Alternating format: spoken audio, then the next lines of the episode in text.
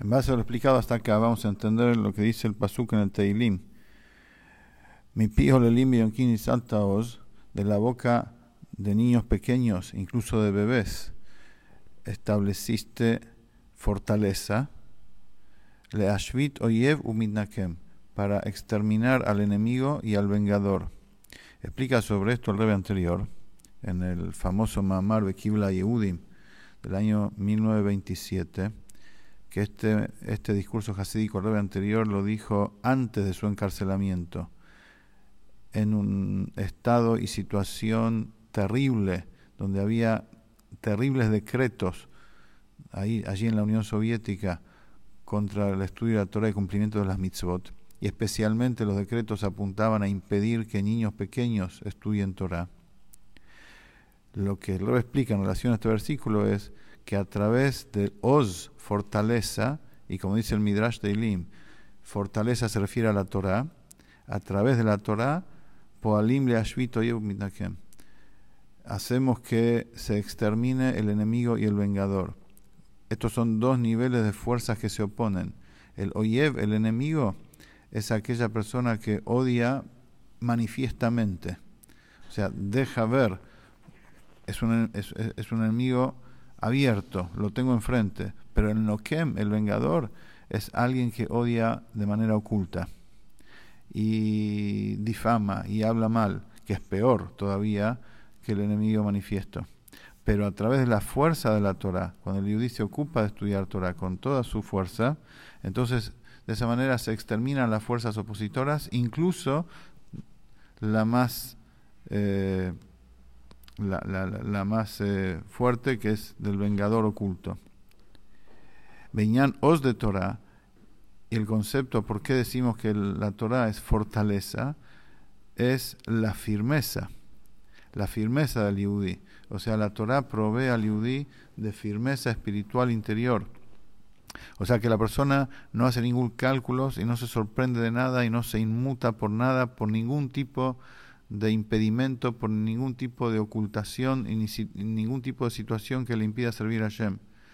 A través de esa firmeza se anulan y desaparecen todos los decretos en contra, todos los impedimentos y se manifiesta la verdad.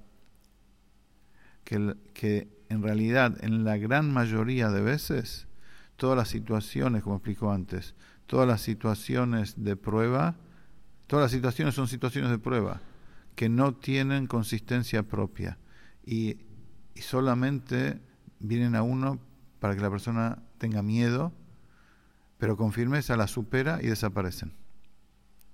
Y el comienzo del fundamento este, que decimos que la Torah es el fundamento y es la fortaleza, el comienzo es con el estudio de los niños pequeños.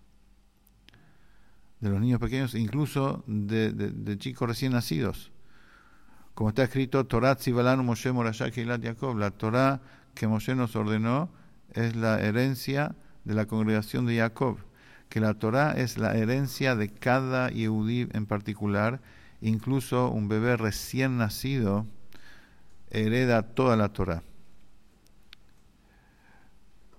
E, y el dice al revés, al contrario, la Torah en los chicos recién nacidos, en los chicos pequeños, es el yesod, es, el, es la base de todo.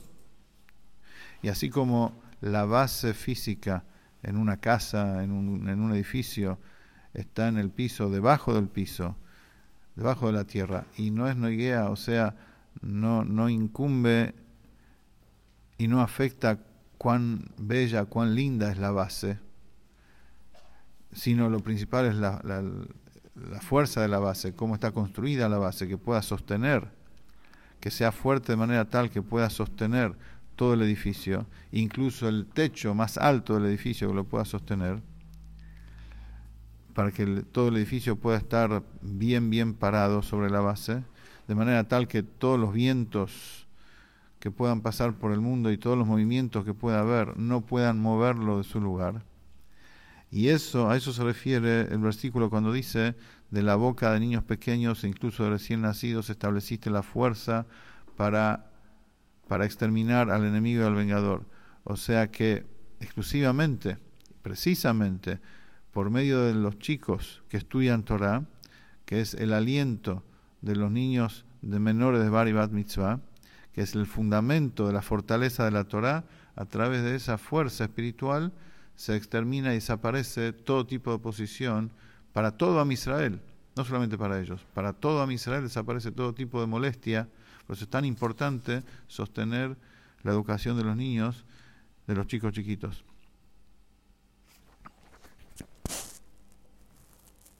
Y se puede relacionar esto, continuamos con el párrafo siguiente, párrafo 13 del Mamar, se puede relacionar esto, es decir, que el servicio a Dios para superar las pruebas es a través de Mesir Nefesh incondicional, que como explicamos es el nivel de milagro dentro de milagro que hay en el alma. Se puede relacionar este, este concepto con lo, que habla la Parshat de la semana, Parshat Pinhas justamente, que dice ahí, Ah, y por sorteo solamente se va a dividir la tierra. Que la división de la tierra de Israel en las diferentes tribus era por sorteo. Y el sorteo se refiere no solamente a la tierra física, sino a la tierra espiritual, al Shoresh, a la raíz espiritual de la tierra de Israel.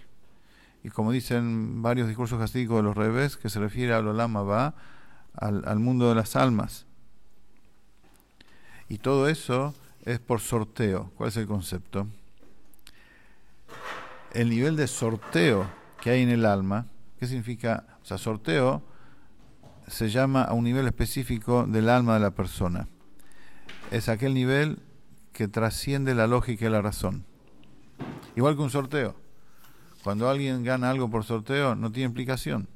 Entonces, cuando hablamos de sorteo en el alma, es el nivel que trasciende la lógica y la razón. Y más todavía, es superior ese nivel incluso a la fuerza de voluntad de la persona. Así como un sorteo literalmente, que cuando uno gana algo, está más allá de su voluntad, más allá de su deseo. Y por eso exclusivamente la división de la tierra de Israel era por sorteo en todos sus niveles, de los más altos al físico. Y voy a explicar mejor el concepto acá. Hay un versículo que dice sobre la tierra de Israel en la Torah, dice, Eretz asher tamid eine Hashem Es la tierra que siempre los ojos de Hashem están en ella, desde el principio del año hasta el final del año. Y acá hay dos puntos, dos extremos en realidad. Por un lado decimos que, que trasciende el tiempo y el espacio. Trasciende el tiempo porque dice del principio del año hasta el final del año, o sea que no hay interrupción.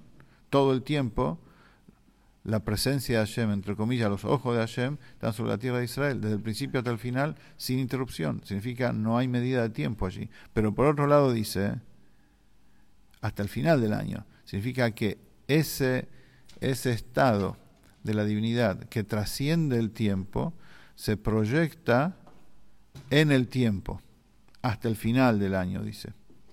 Y después se renueva año a año y la relación de Hashem con la tierra de Israel cada vez más profunda de un nivel superior. Y esa luz espiritual que cada vez es más profunda, más elevada, se inviste en la tierra de Israel física durante todo el año, como está explicado en Iglesia Kodesh del Alter Rebbe. Por eso, la división de la tierra de Israel, que en ella precisamente ilumina el Oren Sof, la luz ilimitada de Hashem, y cada vez más profundo y más ilimitado, esa, la división va de acuerdo al Goral, al sorteo, porque la relación que hay entre Hashem y la tierra de Israel no tiene lógica. Ese es el concepto. Hashem dice, ustedes van a heredar la tierra es una cuestión de sorteo. No, les puedo explicar. Ustedes no tienen capacidad para entender la relación de ustedes y de cada alma con su territorio específico en la tierra de Israel. O sea, a cada tribu le tocaba un territorio en particular. Ese grupo de Yudín tenía que refinar y elevar ese, ese territorio y no el otro. ¿Por qué justo ese y no el otro? Hashem dice, eso no te puedo explicar. Eso trasciende la lógica, trasciende toda razón. Por eso lo llama sorteo, no tiene explicación.